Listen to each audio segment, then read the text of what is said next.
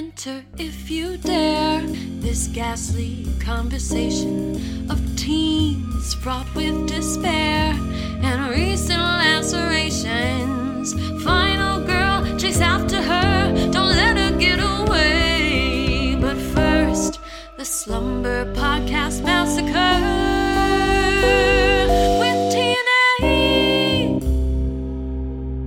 Welcome to Slumber Podcast Massacre with T&A. That's Tim. That's Andy. And this is a movie about, uh, this is a podcast about horror. Uh, every week, Tim and I get together and we talk about a different film from the horror genre, from your well known classics down to that rare gem that's not hip hop. It's electric prick at the back of your video store shelf. This week, Tim and I are talking about the uh, 2004. Oh, this uh, part of our continuing for the month of April miniseries on horror comedies, S'Laughter. We're going to do 2004's Shaun of the Dead. Tim, Yes. in advance, I apologize for the passive aggressiveness of this question, but I couldn't help myself. Uh, there's a zombie apocalypse, and you've been told to stay indoors. Where do you go?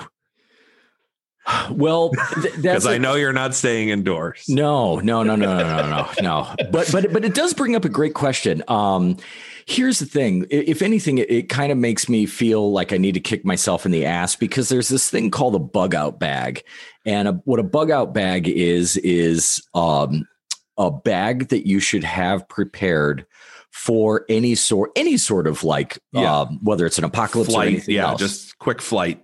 And there's even like there's videos, there's books, there's seminars to tell you what to put in the bug out bag, some basic skills, survival survival skills that you should learn. There's actually a place in Anderson, Indiana, uh, where you can go and stay for the weekend, and they will teach you how to like trap small game. They'll teach you how to make fire with a flint. They'll they'll teach you all of these like basic survival things, and I am fucking dying to go. Like I can't find one other human being that I know that would be slightly interested in doing this Yeah. but I I would love it because it's it's it's the reason why I fight train. Like I love martial arts, I love ninjas as a kid and everything, but I I really at the heart of of my fight training is that, that I I want that skill set if it's ever needed. So yes, in answer to your question, no. I I logic would have it that I would go to the basement. I have a nice setup. I've got a basement. It's a cellar.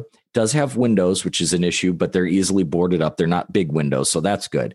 I also have what I call a like uh, Wizard of Oz door, which is one of those like doors that just leads out like steps Oh, yeah, up cellar to the door. outside. Yeah. So yeah, so I can get out if I have to. Um, I do like the fact that it's pretty well fortified down there. Also, me being the pack rat that that I am, that if for whatever reason in a zombie apocalypse, having like every single bit of homework that my daughters did in second grade somehow defeats zombies, I'll be fine. I'll be totally fine. I can't throw anything away. So there's a lot down there. There's a peace pipe. There's some finger painting. I mean, I I've got a lot. There's a lot of uh, dryer lint that Oh, I don't man. know why I just don't. That's dangerous. That could help. Yeah. yeah. Inhale this for 45 minutes, zombie. Um, so yeah, no, but me being me, if it was just well, I'll answer your question straightforward. If it was just me, Yeah. and none of my loved ones were here, the first fucking thing I would do would be to go outside and jump in my midlife crisis hot rod and go find all of the people that I love and just work a ladder and just punch Aw. and kick everybody that I could to get to them, make sure they were That safe. was going to be my original question. What what five people would you save? Ooh, that's okay. Yeah, I'm glad you didn't ask that. I mean, I I could I could answer. You already sounded like you were uh, going to start crying just at the idea of that question. So yeah, we'll skip that one. Because this is a this is an episode about comedy, Tim. No tears. yes. Yeah. Although there are fun. some tears in this in this uh movie. I'll say. Oh yeah. Uh, the movie, what's the movie? It's Shaun of the Dead, Tim, uh, from 2004. It was written by Edgar Wright and Simon Pegg, directed by Edgar Wright, starring Simon Pegg, Nick Frost, Kate Ashfield, a slew of others. Uh, budget 6.1 million, box office 30 million, although that is not uh, reflective of its influence. Yeah, influence and standing, uh, I guess. sure. say. Uh, because yeah, and there and there's an anniversary. We're God dang it, I should. Yeah, just, it just came out like within the week or like ten days ago. Yeah, yeah, yeah. Like we're sitting within. It's like perfect timing. We didn't even yeah. plan this, but yeah, it's to us. Yeah, yeah. Um, no, you're you're right. It uh, it's it's an amazing movie, and I'm I'm going to get this right out of the way because I hinted at it, and by hinted I mean came right out and said it in the last episode that I think this is a perfect film. I challenged myself uh, when rewatching it again whether I was going to stand by that or not, and I, I I stand by it more fervently than than I ever have. I, I, I, literally believe that this is a perfect horror film. I also believe that it's a perfect film. I believe it's perfect. I believe that there are zero flaws. I believe that there are zero weak performances. There's no weakness in the directing. There's no weakness in the editing. There's no weakness in the writing. I believe that it is absolutely tens across the board in any category you could find. So, having gotten that out of the way, where do I go from there? Um, you know, uh, uh, let's just let's I think we should start at the beginning because I think that the strength of this movie starts with the strengths and the support and fortification of its beginnings, which yeah. is a TV show called Spaced. Now, I've never watched one episode of Spaced. I I watched some scenes so I could get a feel for the aesthetics of the show. Yeah but it was um, it's a popular British sitcom, albeit not the the traditional three camera sitcom. It's it's filmed as a one camera, which gives it more of a film type feel. Yeah, and uh, filmed by, uh, directed by Edgar Wright, starring Simon Pegg, starring the uh, oh the actress that is uh, uh, Shaun's ex girlfriend. Yeah. yeah and uh, also includes Nick Frost. And yeah. so what you there got, are a lot of like little cameos too of other people from that show. Oh, for sure. Yeah. For cameos, and I've not never seen it either, and I don't know why because it it seems like it's up my alley. But I did start watching it. I was it was one of those I was doing something else. I'm like I'll put on Spaced, and I realized very quickly like uh, you have to pay attention to this. Like I can't have it on in the mm-hmm. background, you know. Right. It's there. So there's so much detail like this movie. Like yeah, you can't just it's not a passive thing that you can uh, experience. Right. And that's where and, and this is just a uh just a, a warning, a sensory warning to our listeners. It's been a little little while since our loyal listeners have had to endure me overusing the words craftsmanship. but get ready because this movie is filled with it from the from the ground up it is. Um, so yeah, you've got spaced, and here's the the great origins of this. This is a really organic build to what became Shaun of the Dead. So you've got this TV show where Simon Pegg just to do a quick rundown, this is a guy that just did it by the numbers. He went to university and studied, you know, film and television and theater. Uh, graduated, wanted to go into stand up comedy, but um, you know, spent his time appearing on various TV shows uh, for, let's say, three, four years after graduating from uh, from school, and uh, develops, you know, has enough of of a a little bit of a grip in the industry to then now propose his own show, which is Spaced. And Edgar Wright, his friend, is is directing. Edgar Wright at this time, while doing Spaced, is sort of developing his visual style, which is very, it's kind of like the antithesis to Kubrick. It's very much more like of the Sam Raimi school of filmmaking um, with a lot of it's very urgent, it's very active. Yeah. There's a lot of in camera transitions, which we'll talk a lot about because it's a huge part of Shaun of the Dead. Um, and then you've got this sweet introduction of Nick Frost. This is the this is the shit dreams are made of. Oh yeah. Nick Frost is just a guy. He's just he's just a fucking waiter at a Mexican restaurant in England.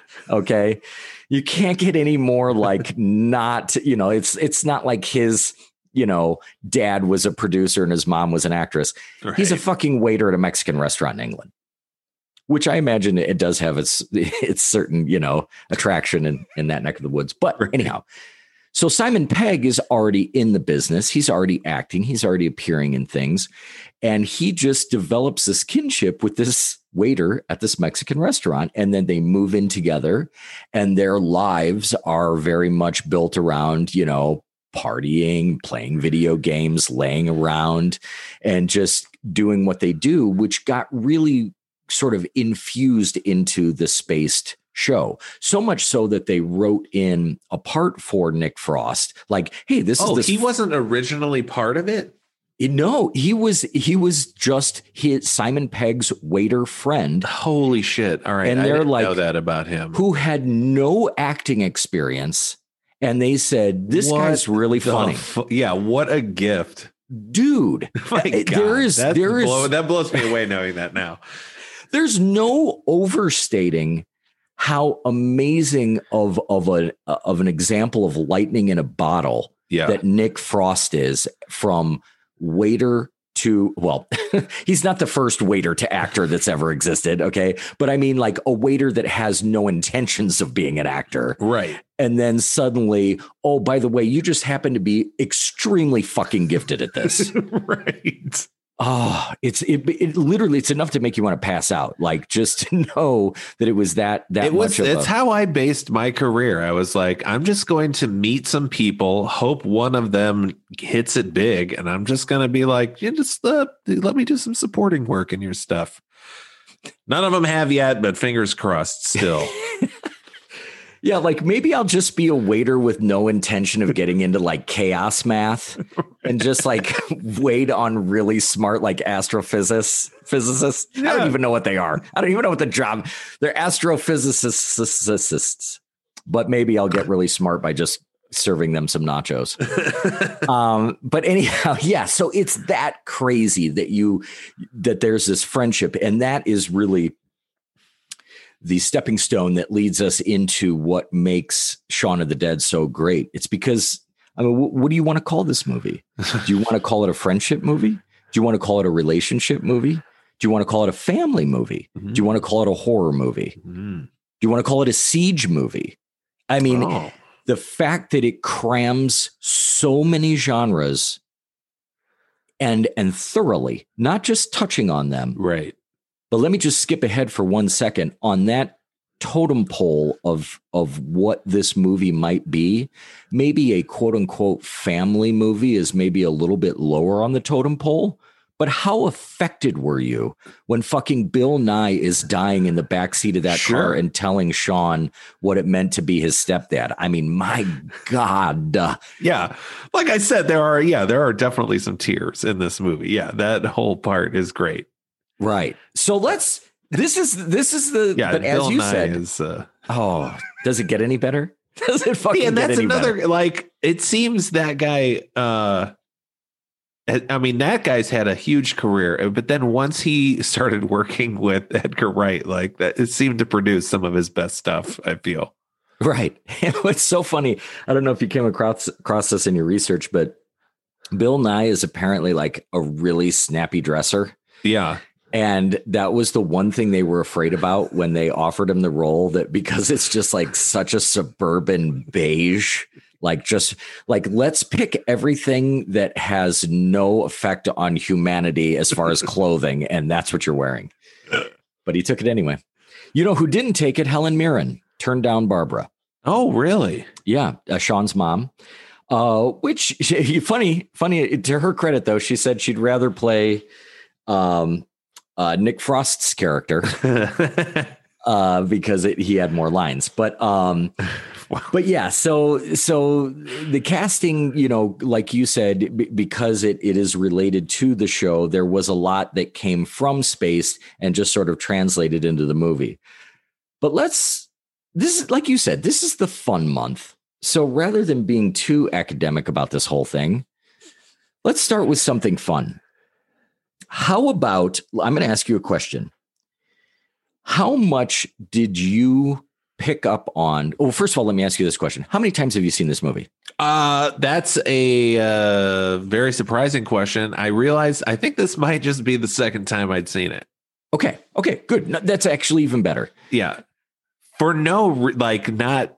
I mean, because I loved it when I saw it, and I just remembered a lot about Hobbit.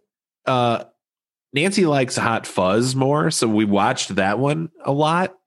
Uh, so yeah, while watching this, I was just like, "Holy shit! Wait, have I never seen this again?"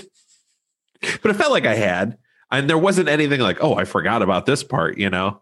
So Right. you know that that it says a lot to how well it sat with me for 17 years.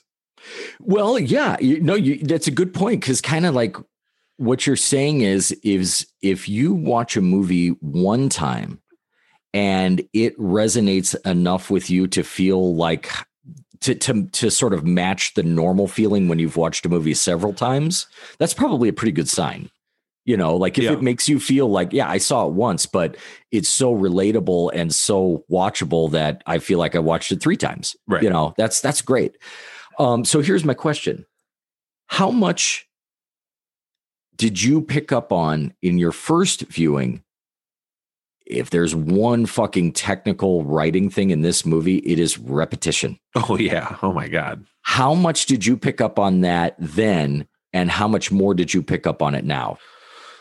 I mean, I picked up a lot of it uh, the first time I watched it. Like that was one of the appeals was how you know how many callbacks and reoccurring things there are in it. I mean, very specifically his walk to the shop. Like that's uh, I mean, that's obviously like supposed to look the same, you know. Um so yeah, I mean I, that was that was one of the f- main draws of it the first time. So I can't say I, it was more this time watching it, like recognizing people that I didn't even realize were in it, like uh, Peter uh, Serafinowicz. Is that his name? I always forget how to say his name. Um, who is like that guy's that guy's the voice of Darth Maul. Oh, really? yeah, Oh, he was he was a uh, he played the Tick in the new Tick remake that was on Amazon for a while.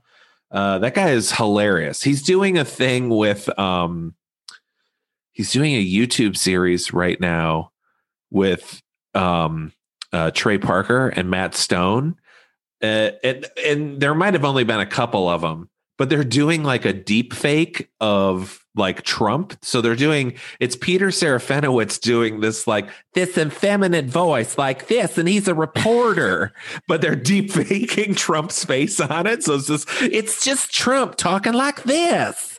And it's hilarious. It's hysterical. Um and it's like it's so weird because that guy is so huge yeah. And seems like such a meathead and he's Right. so funny and you don't expect it and he like he's just been a uh, like a background part of so many things I enjoy. So like seeing him in this movie, it was like, holy shit, he's the roommate. Oh my God. Yeah.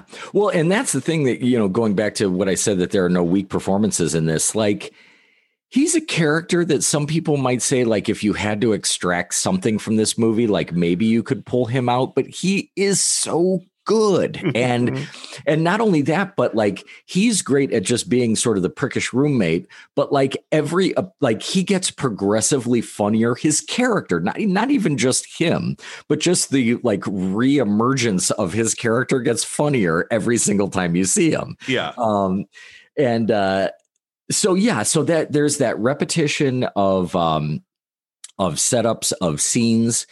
And then there's this amazing, and, and this is from a writing perspective, I, I think just a fucking miracle that somebody could pull this off. There's this repetition of phrases that are the same phrases, but used in different contexts in the movie. So stuff like the word exacerbate, stuff like you've got red on you. What does that mean? Uh, yeah, stuff like um, it's on random. Mhm. Stuff like slice of fried gold. Stuff like like or even action stuff. Like when we first do see Pete, uh, the roommate. You know, uh, Simon Pegg is looking in his bathroom mirror and he just gives it a slight tap and then that slight tap brings the roommate into the frame Yeah. same thing happens when he discovers him as a zombie so this movie it i, I was like about 20 minutes into it i'm like god i've seen this movie so many times and i knew that there was that repetition there that use of repetition but i'm like i'm going to try to write down all the times that this happens but it happens so often Yeah. that it, it was it blew my mind and th- there's a real technical risk in that because one of the most like sophomoric mistakes that you can make in writing is reusing words over and over instead of coming up with something different like even when you're telling a story if you say that something was like crazy and all you all you can think to say is crazy crazy crazy over and over it doesn't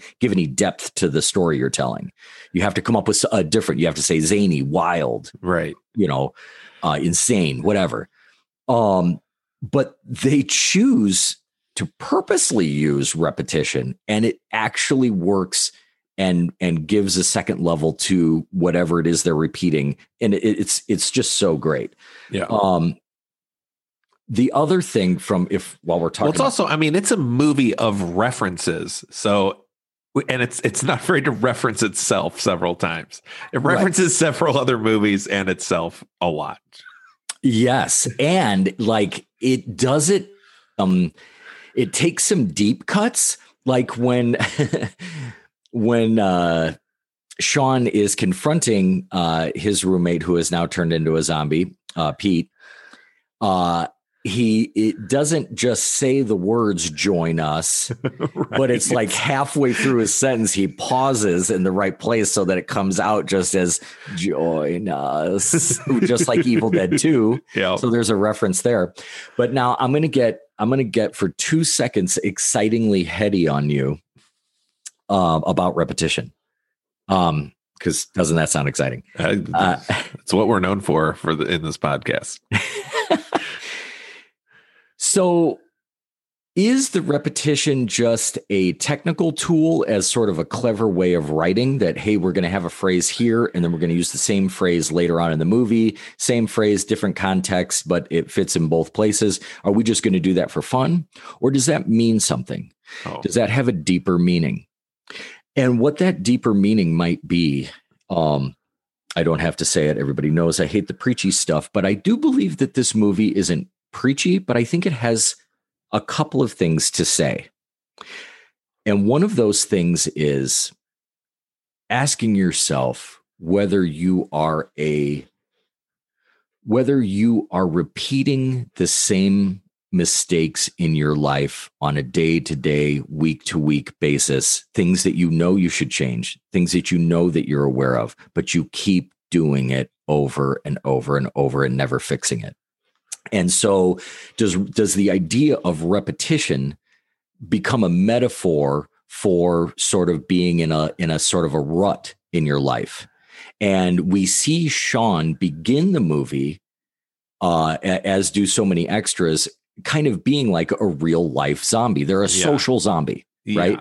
So they're just kind of like sort of shambling through their lives without much thought, without much consideration, without much life to them. Right. And then Shaun sort of becomes de-zombified as the movie goes. Um, and so, and he also begins to to examine these things that are being told to him, like, hey, you consistently fuck this up, or you consistently underperform in this area.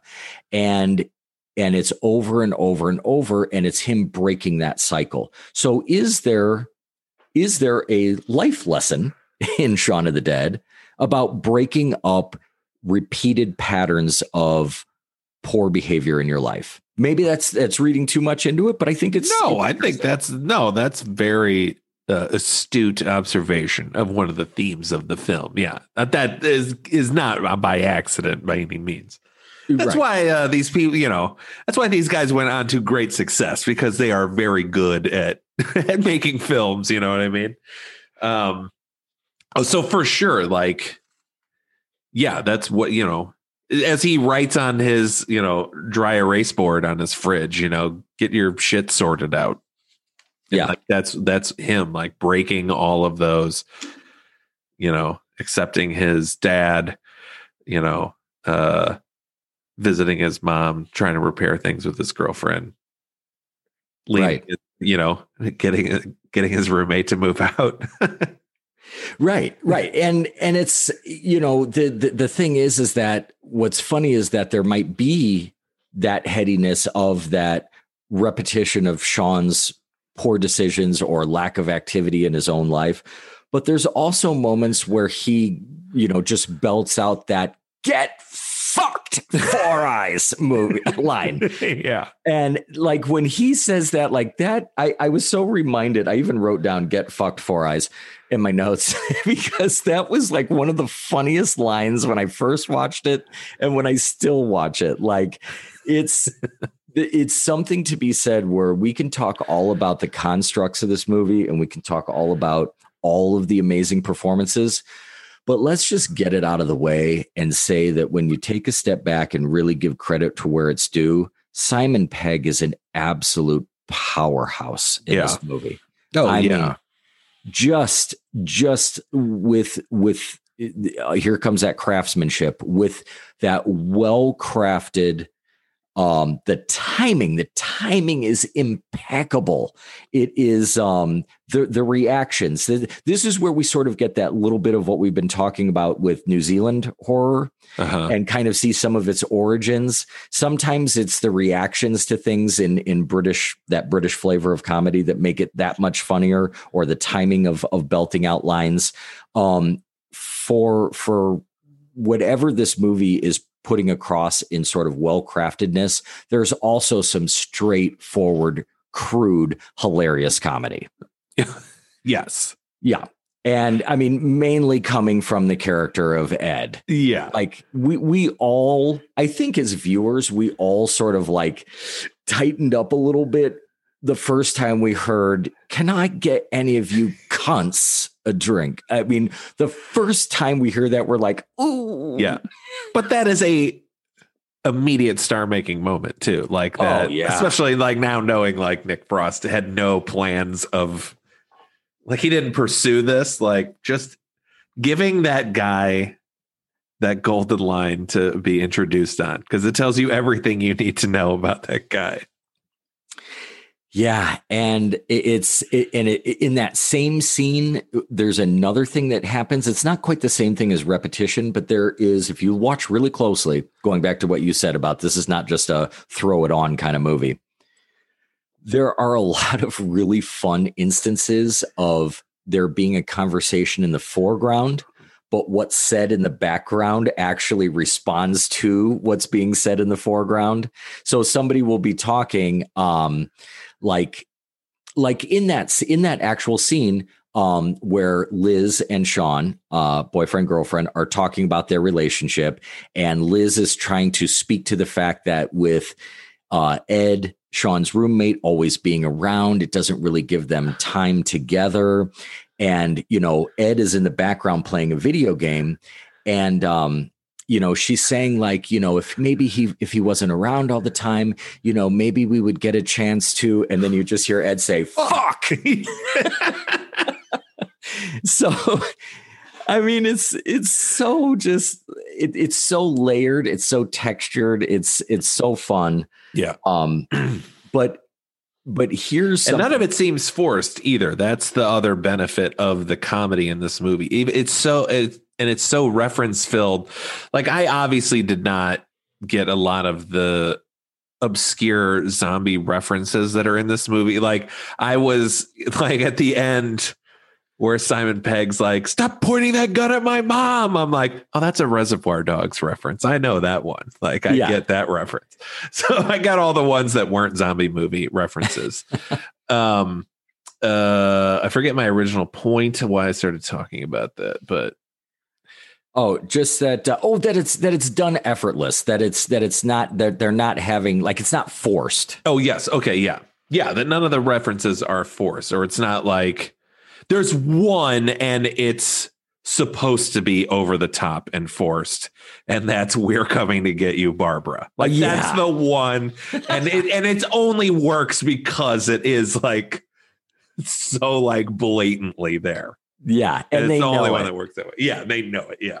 Yeah, there's a couple other fun ones, and you're right. I, I'm not even sure I caught everything. I know that they they talk about making reservations at Fulci's restaurant, which is uh, for Lucio Fulci, who is an Italian horror director. Mhm. Um, there's uh, Foree or Foray Electronics, where Shaun works with, it, which is Ken Foree, who is in Dawn of the Dead. Um, there's that Join Us thing that I said from uh, uh, Evil Dead. So yeah, the the the woman in their backyard works for Landis something. Oh yeah, yeah. Uh, yeah, thriller, uh, John Landis. And speaking of that lady, I'm glad that you mentioned her. Um, Mary. Mary. God bless her. Uh wow. This this moment, I, I'm just kind of like I I've just goosebumps thinking about this moment in in relation to every time that I watch this movie or the first time that I watch this movie. Remember, we don't see Mary in the backyard until 30 minutes into the movie. Yeah. Also, Mary in the backyard is pretty much our first example of real carnage in this movie. 30 minutes. Yeah. All of that buildup is this great and very intentional reaction to the Britishness of this movie. because whereas the American stereotype would be like me, like, oh, there's a zombie apocalypse. Let me run out and just try to fucking kill everything with my bare hands right away. but there's a British reserve, like a natural, like personality, like reservation of of just goofiness. They're they're they're more they're more together, you know, less uh-huh. reactionary. So the whole first 30 minutes of the movie is is Edgar Wright questioning what would we do as British people? Like he actually there, there's a couple I think this is kind of fun. I'd love to get both of these guys in the same room together to really hash out who came up with this movie first. Because if you listen to Edgar Wright, he says that he was over at Simon and Nick's apartment and they were like playing video games and stuff like that. And they were talking about how much they, Simon and Edgar loved Dawn of the Dead. And then they were like, hey, we should make this zombie movie. Or Edgar says that he said himself, we should make a zombie movie and have the stars be these sort of hapless bit players that are, are that become the center of the film. And he also talks about Edgar talks about staying over there and playing Resident Evil till five in the morning and then walking to the store and like, you know, there's nobody on the streets Right. and it's empty. And he's like, if there was a zombie apocalypse right now, what the fuck as Brits would we even do? like, we don't have like high powered artillery, uh, you know, our weapons in our, uh, in our houses. Like, what would we do? Yeah. And uh, so he takes claim for that. Simon says that um, I wrote it down here because he's got a little bit different version. He said that there was a Spaced episode. there is a Spaced episode where he like yeah. gets obsessed with playing Resident Evil. and they have to fight zombies and then and they had so much fun doing it that he kind of says then he sort of came up with the idea Mhm. of it so maybe it's it's probably a mix of the two but the point being that the first 30 minutes of this movie which by no means are boring they're fu- very funny Yeah. are just a setup to the viewer seeing little bits of things starting to go awry kind of like what you and I talked Oh, about yeah. The all the background stuff. There, there is a, where he's flipping through news channels, and and it re- it really works really well because as we we've started watching movies with subtitles, yeah. Reading it as it goes because it's not even cut together to audibly play well for you to because as he's flipping through the channels it's actually cutting other sentences together into a coherent narrative about what's going on in the world right? That there's you know something is amiss but nothing that he's watching ever alludes to it. And the the pattern that it comes through is never like pay attention to this right? I mean it's obviously you know it's cut together to sound coherent but it uh speech pattern wise it doesn't do very well. So it's like there's just, it, it, it's put together so it's just put together so well. Just that whole string Yeah. of TV channels. Um, and it's And been then- done before, but like I said, it's usually like shoved in your face, like, you know, uh, we're hitting a new word in the next part that's, you know, a joke pullover from the last sentence. You know, this isn't, this is just like random shit strung together to tell you what's going on without him watching a news program saying, here's what's going on. Exactly. And and it you're just giving That more- bit uh, is uh, one tenth of how long it took me to describe it. but no, but you bring up I, I love what you started with, which is and and this is just my advice to the world, and I'm glad that you're on board now. Watch your movies with subtitles. You pick Do up it. so much more, Fucking do it. so Yeah, much background stuff where you're like, oh, even if it's a movie you've seen a ton, you're gonna see something in those closed captions. So you're gonna go, that explains that question I had about this movie forever.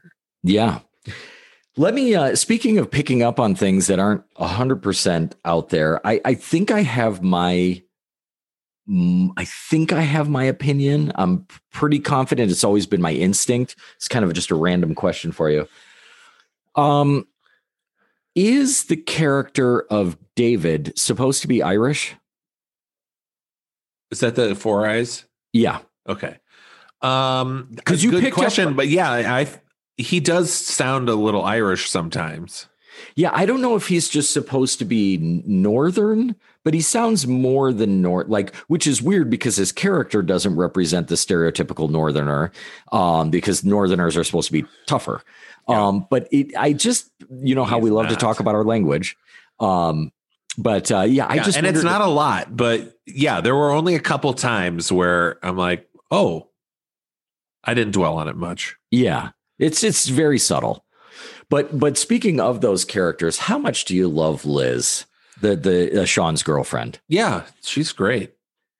She's so great. Um, first of all, she's kind of like, it's not like she's like Gal Gadot style, like Amazon style, like gorgeous godlike beauty or anything, but she's super cute and she's she feels like maybe like uh maybe a little bit out of Shaun's league. like she's she's kind of cute Oh, and she- hot in her own way. Yes, she's definitely out of his league. And um, what's so here's what's so challenging about her part that made me really respect um, her as an actress in this movie. If you just imagine Liz's dialogue on the page, you're reading the script, you've never seen the movie before. It's really, really hard to not have her come off as sort of high maintenance bitchy. Like, because a lot of the lines are very much complainy, you know, upset.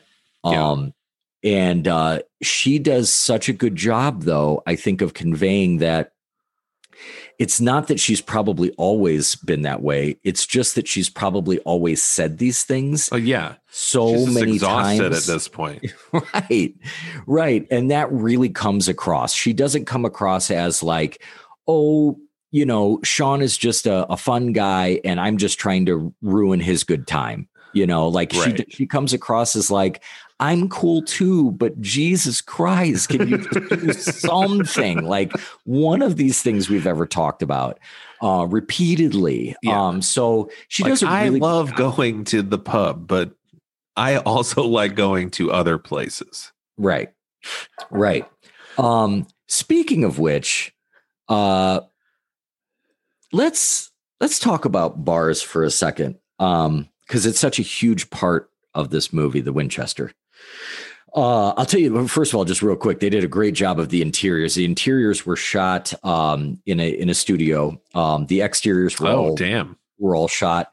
Um, I know, but God, doesn't it feel like you're inside yeah, that a, fucking bar? good looking pub. Yeah, Yeah. So let me ask you this: when it comes to, but I guess if you're going to destroy it, you probably want a fake one. Then right, that makes sense. and sense. sadly, sadly, that place because it, it was the exterior was originally a pub, um, Yeah. but it now it's you know become condos. Uh, which you know it'd be cool yes. to live there. but let me ask you this: when it comes to bars, do you like going to different bars, or do you like going to the same bar over and over and over again? Yeah, I like going to the same two bars. I, you know, I, yeah, I have two bars. I'll jump in between What's the second one? the Cementos. Oh, okay, okay, Yeah. all right, okay. Good. I, I knew the first one. yeah, Franklin Um, has Cementos, and I'd probably go to Cementos a lot, but it's just kind of out of the way. Can't So- walk there. which one of those two is your Winchester?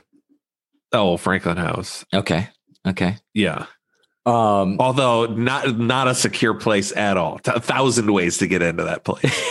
yeah, that's true. That's true. Um, but uh, yeah, well, no, that's and I it kind of it makes me wonder about specifically about the city that we're in now because we went from living in a city that had a handful of bars like any other normal midwestern town would to suddenly having like a huge influx of bar slash restaurants. And sometimes i feel guilty like man uh, why don't i go to all these different places? Like why do i just go to the same couple or one or two or three over and over and over again but then it's like well who cares like maybe i like Right. it there maybe i feel comfortable there and it's nice when you have a bartender who knows your order and you're not just like being served by those people you're friends with those people like Yeah. there's something to that Yeah. Uh yeah, I know I feel that way. Uh, there are even there's there's one bar you go to and I'm always like, oh, that, all right. We'll go to that one. All right.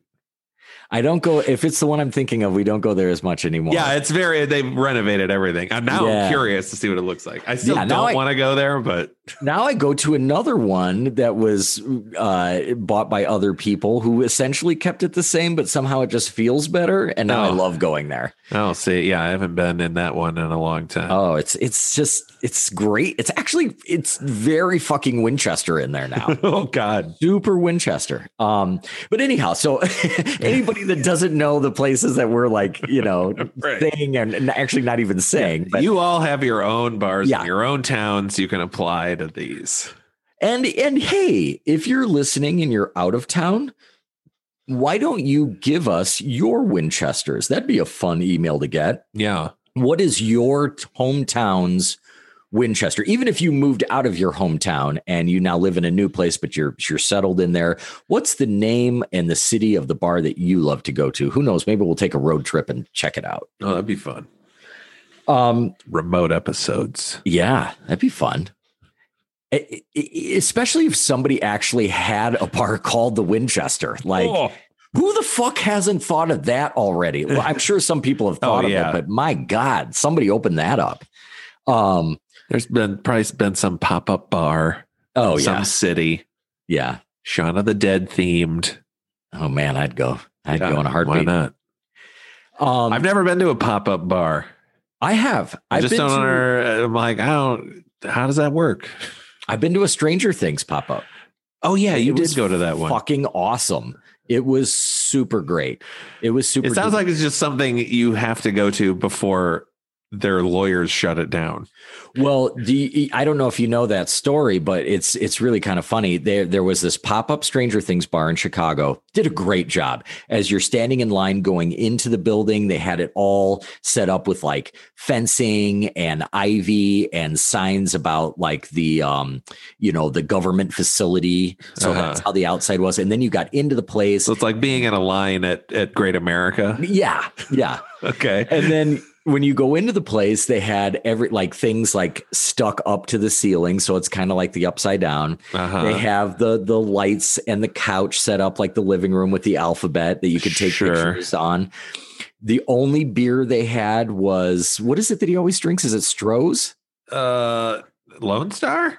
I Or- don't remember. Yeah, whatever the one beer that Stroh's maybe. Yeah, maybe Stroh's. Yeah, but that was the only the only beer you could get. They had like a couple, three, four different cocktails with like a little waffle, like an Eggo stuck in it, like as a Oh, garnish. okay. It was very cute. It was it was very fun. Um, yeah, so- and reasonably priced, I'm sure. yeah, yeah. Uh, um, uh, it- there's it's probably a good thing that it They got to cover their legal fees. Yeah. And they did. By the way, they did get uh, contacted by Netflix.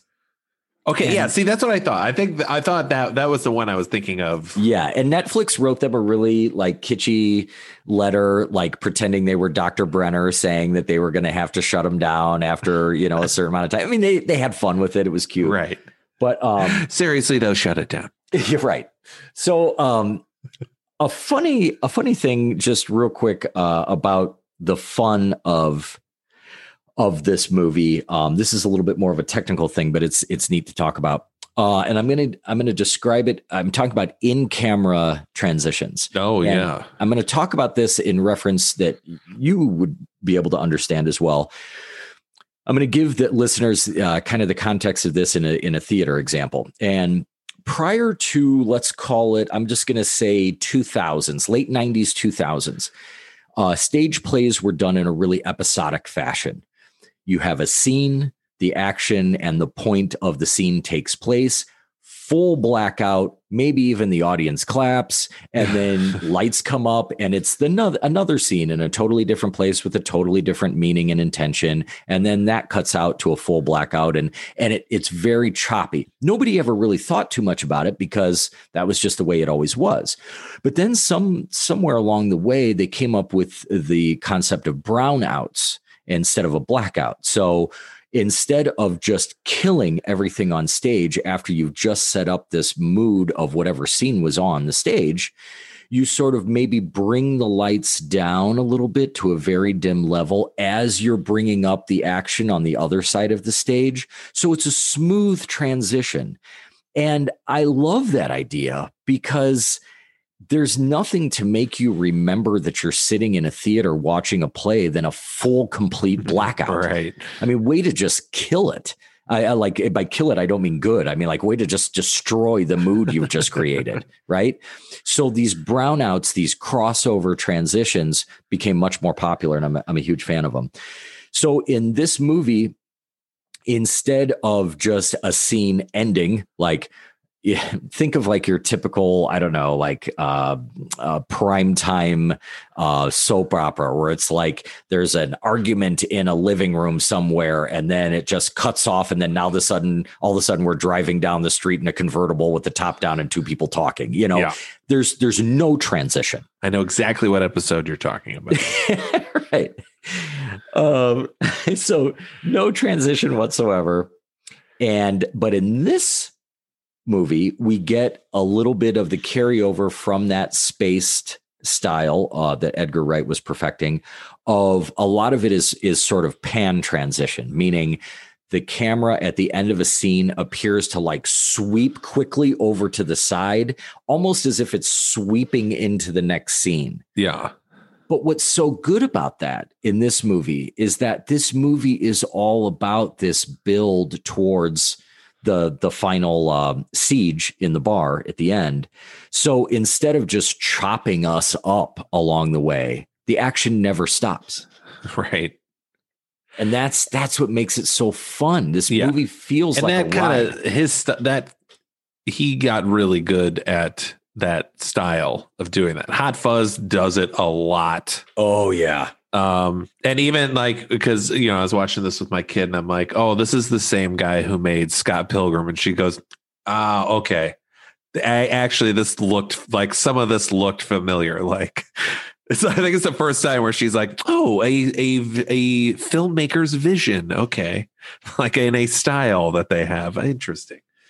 So yeah, like he uh, crushes it. I mean, Sam, it's it's a it's Sam Raimi ish, but uh, I think he uses it really effectively, especially in a comedic way. And the, uh, they did it in Deathgasm a lot too.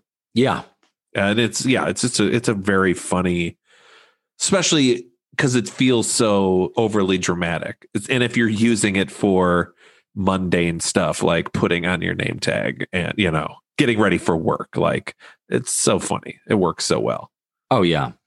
And the movie does like so it it's got those um smooth transitions, but it does very much split itself up in a traditional three act fashion where we've got the setup in the beginning.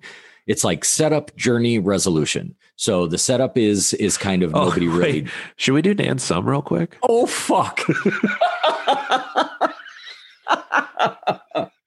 that's, that's going to be the funniest line in this episode. Oh, all right, real quick. Poor Shaun. His job sucks. He's just been dumped and he has no direction in life. But when the zombie apocalypse hits his town, he has a chance to save his friends, prove himself to his mother, and have a tall pint at the Winchester while this all blows over. There we go. It wasn't much anyway, so it's fine. Okay, let's just start over completely from the beginning. Okay. now. And No. yeah, so Spaced was a TV show. yeah, British sitcom. uh, but uh, no, I'm glad. Oh God, thank God you you uh, you brought that in. Jeez, we we've abandoned bits, and we don't even pearl clutch anymore. For God's sake, holy God, we got to keep something in there. Some some tenements are are sacred. Um, am I saying that right word right? Is it ten- tenements? Like I'm not comfortable enough to ten- reply yes or no. mainstays. Let's go with mainstays. Tenants, tenants, Tenants. Is my thinking te- tenants? Ten, I don't know. Right now, there are people screaming Yeah, at, yeah. Their, at their uh, their Bluetooth speaker, Yeah. whatever the right answer is. Um, so Pulling over their luxury vehicles, yelling. Yeah. So um, so here's the thing: we're we're, we're we've hinted at just a, a little bit of the heart in this movie. We've certainly hinted at like the some of the technical stuff, the comedy. So somebody might be asking themselves, yeah, but what about the horror? I mean, I thought this was supposed to be a horror movie.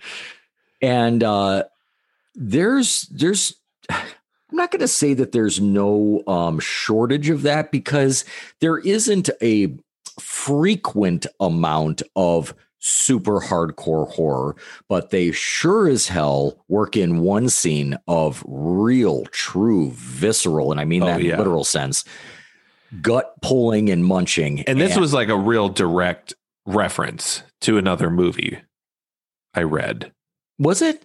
Yes. I, I didn't. I didn't. I I had not read that. oh, okay. Are we talking about, or maybe we're not talking about the same scene? David. We have yeah. to be. Yeah. Okay. Yeah. Yeah. when David yeah. gets pulled apart. Yeah. Yeah. Yeah. That's apparently.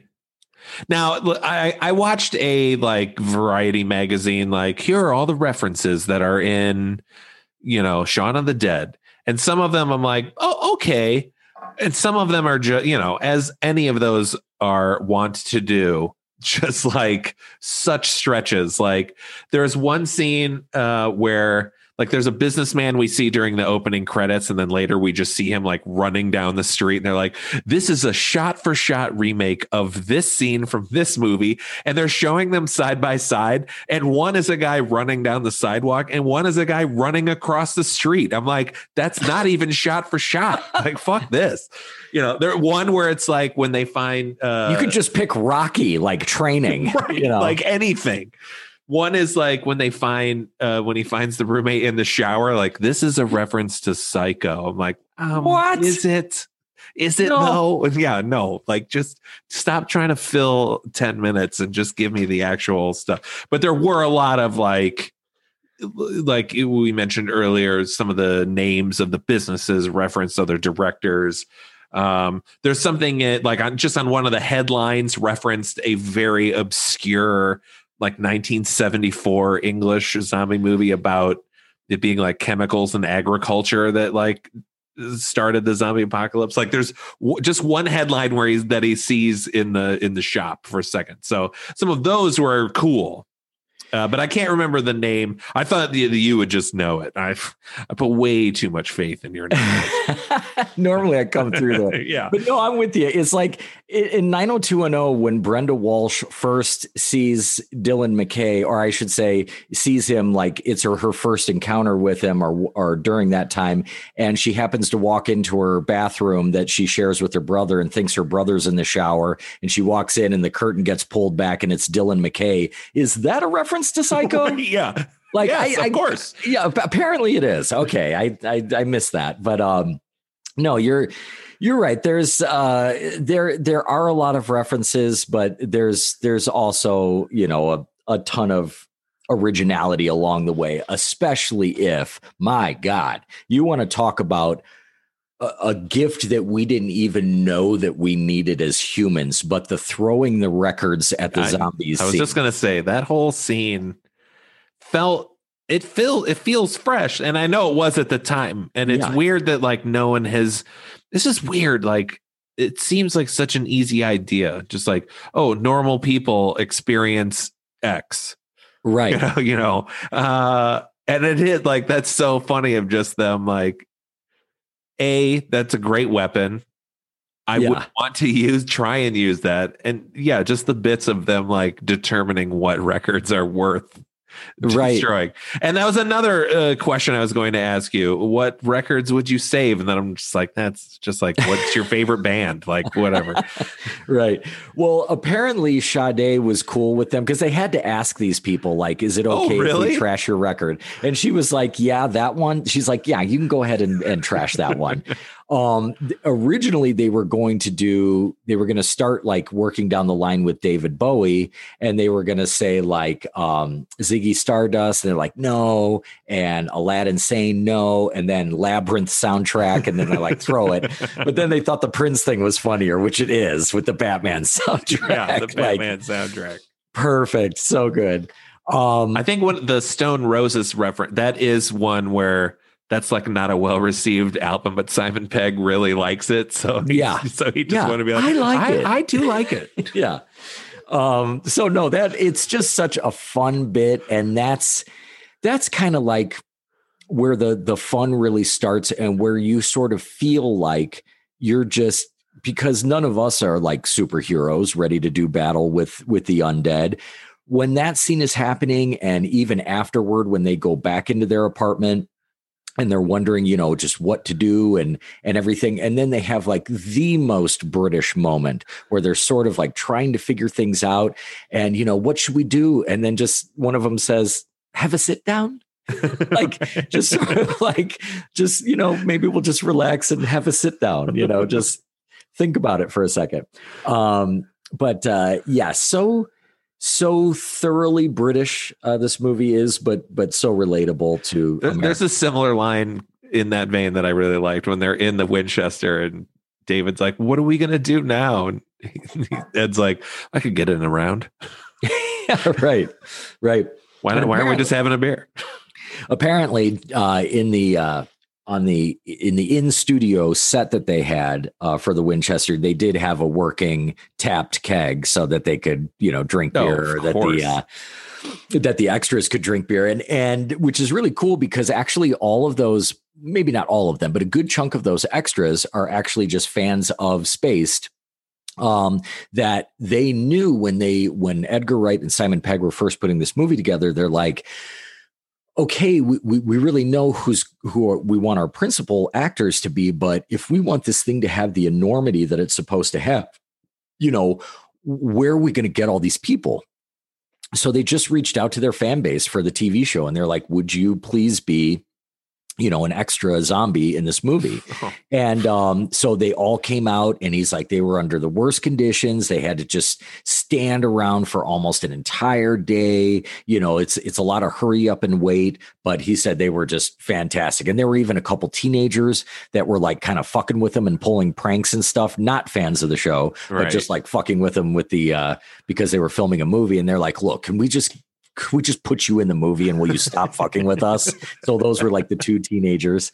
Um, but uh, but yeah, so definitely a lot of uh, you know, kind of what I want to say, grassrootsness to this movie. But um, but yeah, a huge part of it is just like, I don't know, to me, this is what everybody should do. If you have some sort of fame in some sort of project that you're in, just strike while the iron is hot and do your own thing. Mhm. Like, why didn't the guys in Friends be like, "Hey, let's let's do our own movie"? I mean, I I don't know. well, maybe- I mean, Joey Tribbiani did try to have a spinoff. That didn't last. yeah, yeah, maybe it was. but yeah, uh, but I think the iron wasn't very hot right there. no, no. But I uh, do want to do. We got to talk about. excuse me. We got to talk about the um because we were talking about the in in camera transitions, and that's kind of an Edgar Wrightish thing. Also, uh, something he does incredibly well. That he he, does well in this. He does it again in Baby Driver to absolute perfection, but is just uh matching what you're watching up with what's going on with music.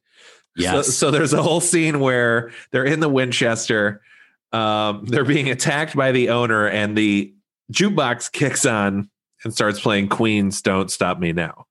and it's just so hilarious as they're they're like beating him with these pool cues to the the beat of the music uh and and what i lo- super love about this scene because it is like the editing in it is i wouldn't say super tight but like as uh david goes in to like start flipping the fuses he's doing it to the music and which Right. is making the lights flash and everything. And even but it's not like super crisp dead on. But just to take away any doubt about is this like supposed to be in beat? It cuts to uh who's the the God, we haven't even mentioned the other girl who was on uh, she was on the office uh god damn it what's her name uh lucy davis Yes. diane her and Shaun's mom, and they're both just kind of like bopping to the music. I fucking lost it. I fucking lost it when I saw that. Um, but yeah, just that whole that whole bit to music. Did you see Baby Driver? Yeah, oh yeah, Okay, Yeah, yeah, that o- the opening credits yeah. where he's doing his all in like one continuous shot, and every beat's hitting on music. That's so good. yeah. Th- This was like such a taste of it. and and it was a huge gamble for these guys because Edgar Wright loves Queen and he loved the idea of using that song because he like me like you really likes the juxtaposition of opposite things together and he thought like it was just kind of the the scene was born out of him being like this the most uplifting positive song in the world with like something really urgent and shitty and tragic happening or or just like you know scary uh life threatening and uh so they had sort of choreographed that scene with those beats before getting to queen to ask permission. And so i think that that's well from what edgar wright says it's kind of why they got the permission because they went they went to Brian May with like such desperation. Like, Oh. look, we've already choreographed this scene. Like, it doesn't work with anything else. Is there a harsher gatekeeper, it seems, than Brian May? Like that guy seems like a tyrannical leader of the Queen legacy.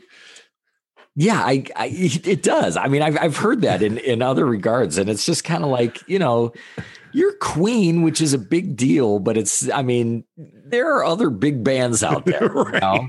there's there's other hit songs um but thank god he relented and uh and gave him use of it which is great and um yeah so no that that scene is is absolutely fantastic and i and i love that mix there was just on a real super quick tangent here uh back in what would be like the late 90s uh I and I still to this day really love what's called a song called the the You and Me song by the Wannadies, which is in the Romeo and Juliet movie with uh, DiCaprio, and it's the like sweetest, most uplifting little love song. It's just angelic, and I was kind of rewatching Nightmare on Elm Street a lot at that same time, so one day with myself, I kind of came up with it, and then some friends came over, and I'm like, "Hey, I'm I'm sort of working on this thing, you know." And then we started picking the timing of when to start that song during while watching Nightmare on Elm Street. Sure. And it was when Tina is being just ripped apart on the ceiling and there's just blood everywhere.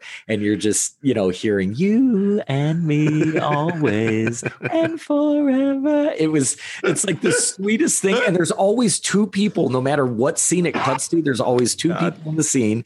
And it was just hysterical, like just the contrast. So that's what you get in this scene. And, um, and it's so great. And and you know, you mentioned Shaun's mom, like that's another like super super tear jerky moment when when you know she's dying and Simon Pegg just really lays on an authentic just outpouring of emotion as she's slipping away and it's it's just I mean we don't need that in this movie Right. but, but to have it is is just great heartbreaking Yeah. Um It really grounds it. And it really, man, you take a step back for a moment. Yeah. Yeah, and then and- someone farts, and we're right back in. right. And even that they they managed to turn into like a really heartfelt joke, you know, between two guys, for God's sake. Like the the transition between, you know, I guess it's just the multi multifacetedness of this movie. Like it's it's never it never takes itself too seriously. The second that you think that it might be, it's going to give you something else. It's going to serve up something else. Um, which just real quick, I, I just want to mention. I, I said earlier about this sort of becoming a siege movie. That's another thing that's really exciting. Like it doesn't really hit you as a viewer until Shaun goes into that back electrical room and he happens to flip on the light of the outside of the back door and you realize, oh shit. Because for a half a second, you kind of feel like they don't really have a plan. They're stuck in the Winchester. They got some like bar food to eat, but not much. It's just snacks, but at least it feels kind of safe. Yeah, there's no urgency right now. Right. But when you see all those people at the back door, man, your heart just drops and you're like, fuck. Like there, and then it, it only builds from there. I mean, you think it's bad when they're breaking through the windows and David gets eaten, and and then it gets smaller and smaller and smaller as they then hop behind the bar Yep. you know? So now they're even in a smaller space and then work themselves down into the cellar. It's super effective as uh as the tension of a siege movie. Um and it's it's so great. It's such a great ending Yeah. and to kind of think about like w- what the ultimate ending is that we're down in the cellar we know that ed's not going to make it. Ed knows he's not going to make it. Uh, you've got liz and and uh, and Shaun just kind of you know they've they've always been in love. They've never stopped loving each other. She broke up with him because she just got fed up and frustrated. But you know you know these two still care very much for each other contemplating like essentially a murder suicide as opposed to being eaten but it, but it's still kind of a heartfelt scene. Yeah. and um i don't know i guess i guess what's so neat about it is that by the time we get there it's it's gotten so desperate and um bleak that in your mind as a viewer you can't even contemplate what could save them at this point it seems like there is no escape right.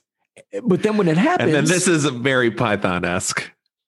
I felt this is a good, and but it's not. I don't think I don't think they did it like here's our Python reference, but the because yeah, the the army shows up essentially to save them, and Yvonne, who we saw, yeah, we see Yvonne, we see her at the beginning as this thing starts, right, and they're just kind of like two. uh they had a relationship and they're just kind of cross each other's paths as like we don't even know there's really a breakout going on. It's still just kind of hinted at it. And then we run into her like as they're on their way to the Winchester and it's a hilarious just a hilarious bit because it's her followed by five other people and they are all perfect representations of each member that's in their group but the the group that she's with I mean, like everyone in this movie has kind of gone on to have their own great success. But at the time, the people who are in her line were more successful than the Edgar Wright crew. Like Martin Freeman had already been doing stuff.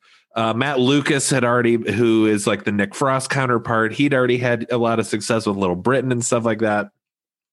see i didn't um, know any of that i, I oh, yeah. i literally didn't know any of those people were anybody Oh, you're kidding. no You didn't I- I- recognize Martin Freeman, who like goes on to play, he's oh He's uh, Bilbo Baggins in the Hobbit movies. Oh yeah, well yeah, I guess so. yeah, he's, yeah, Yeah. he's got- he's gone on to some success. Uh, now, a lot of them not huge here. Okay, like really only Martin Freeman has had big American success.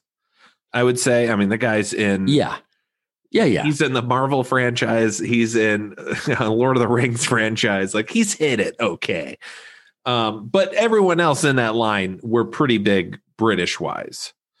Um, and even because Martin Freeman and the guy who's standing behind him, I can't remember his name. The guy or the guy behind Martin Freeman, he plays one of the cops in Hot Fuzz. So is Martin Freeman in Hot Fuzz? I gotta watch re, hot, rewatch Hot Fuzz again. It's I love that movie because I feel like it's gonna be another like watching this where I'm like, holy shit, I can't believe all the people I now know that are in this movie. I wonder if uh, Hot Fuzz is the same.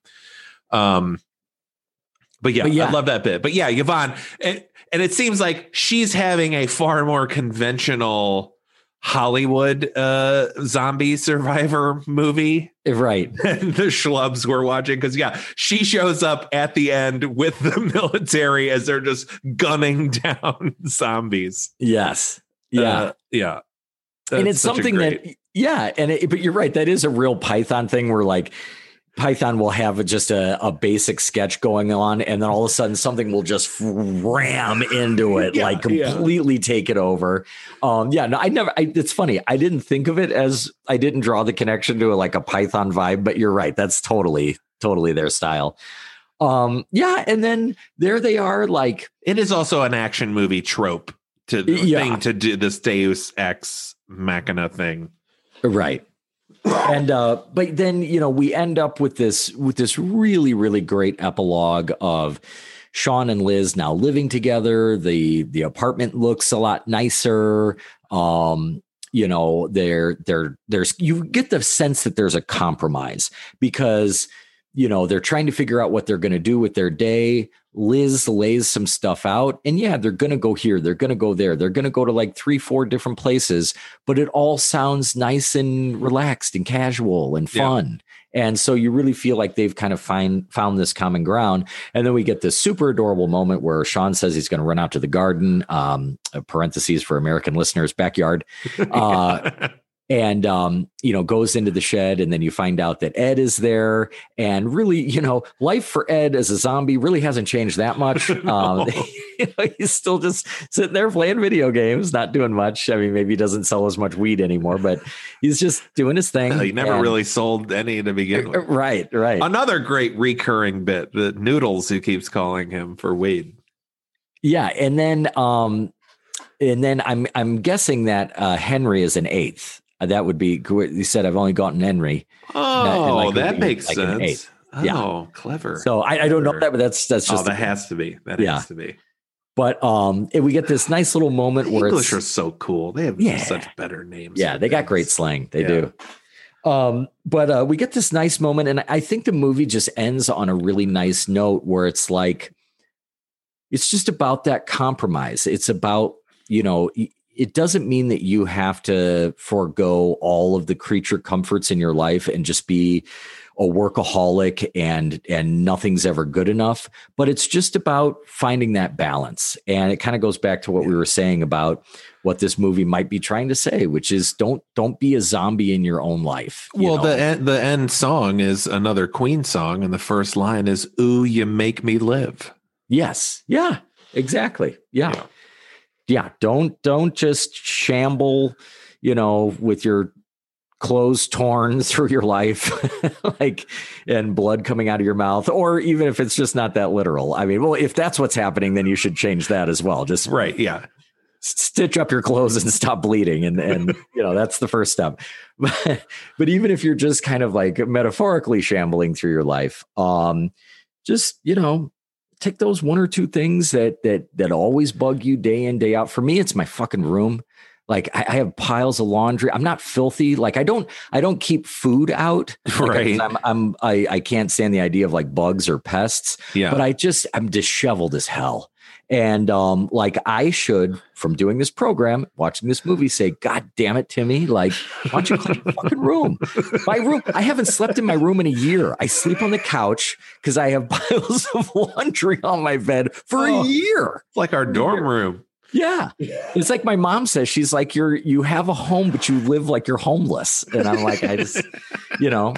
So if anything, you I mean, I can laugh, but man, I know I'd be ten times worse had I do it had I not had my legal caretaker with me at all times.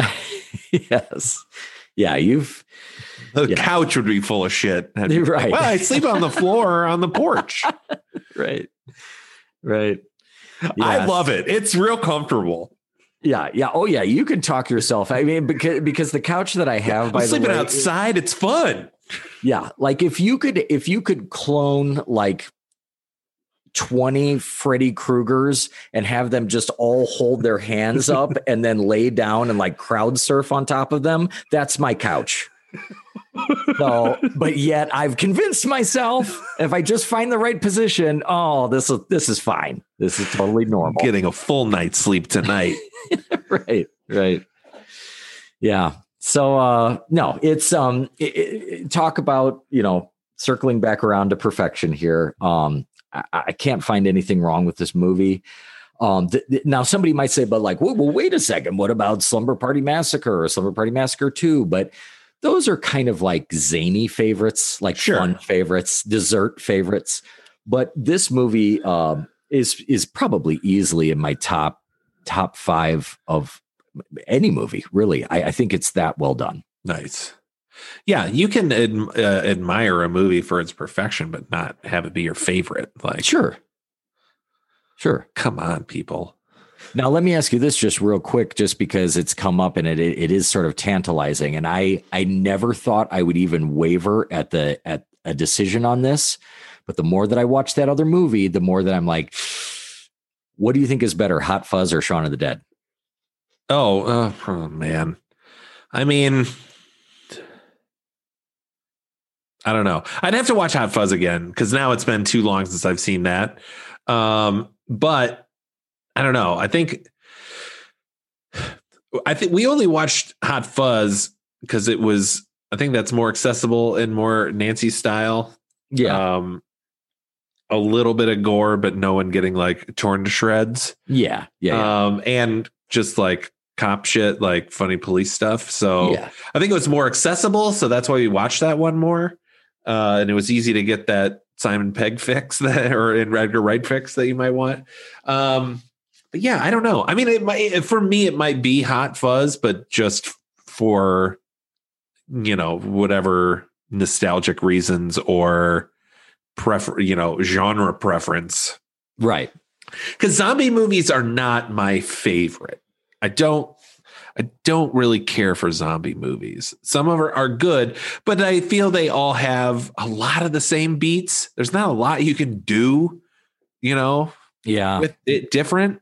And even in this, I was just like, okay, uh, feeling, I'm feeling it. You know, just there's a the Winchester when they're in there, you're just like, I feel like I've been in here six hours now. You know, right. um, but not not. I was never bored at any moment. Like, don't make that. I'm trying Yeah. not trying to make that sound uh, as bad as it might be. And there, and I might rewatch Hot Fuzz and be like, oh, a lot of this shit didn't carry over. I feel like Nick Frost in that movie, though, and maybe that's why, because I I relate to the fat funny guy a lot more.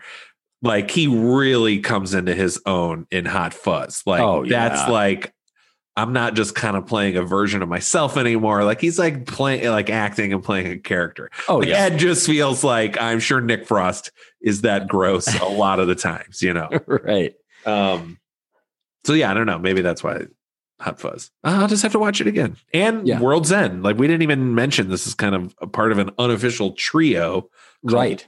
The uh, Cornetto flavor trio. Yeah, and I- and I drum, love- drumstick ice cream. We call them drumsticks. They call them cornettos. Yes. And I I like uh Shaun of the Dead was the one that it, it had the most immediate impact on me. Like I've I've said before, I watched it immediately after the first time I watched it. I I I I started watching it, it, it- like literally the second the credits ended. I watched it again. Um, Hot Fuzz uh, uh, only grows on me every single time I see it, and it gets better and better and better.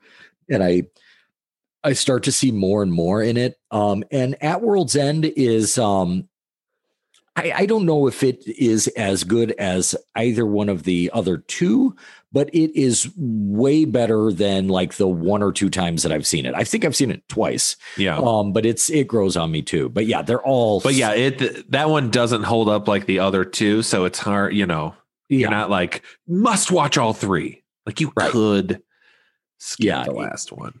yeah, I mean, they're not related in any way. You know, there's no continuity between them, so it doesn't matter.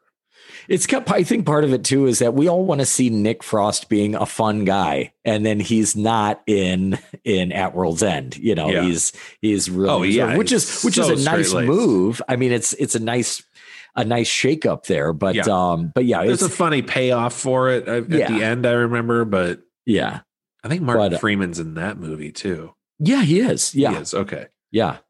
But um but no, that's uh I mean it, it's Shaun of the Dead as you can already guess gets a huge recommend from me. Um I love it. And I uh, also give it a recommend. It's a laugh riot. It'll make you uneasy. It'll give you some tears. It's got everything. It's got everything you might want. And it doesn't feel, you know, uh old no. uh, No, when you watch it. Yeah.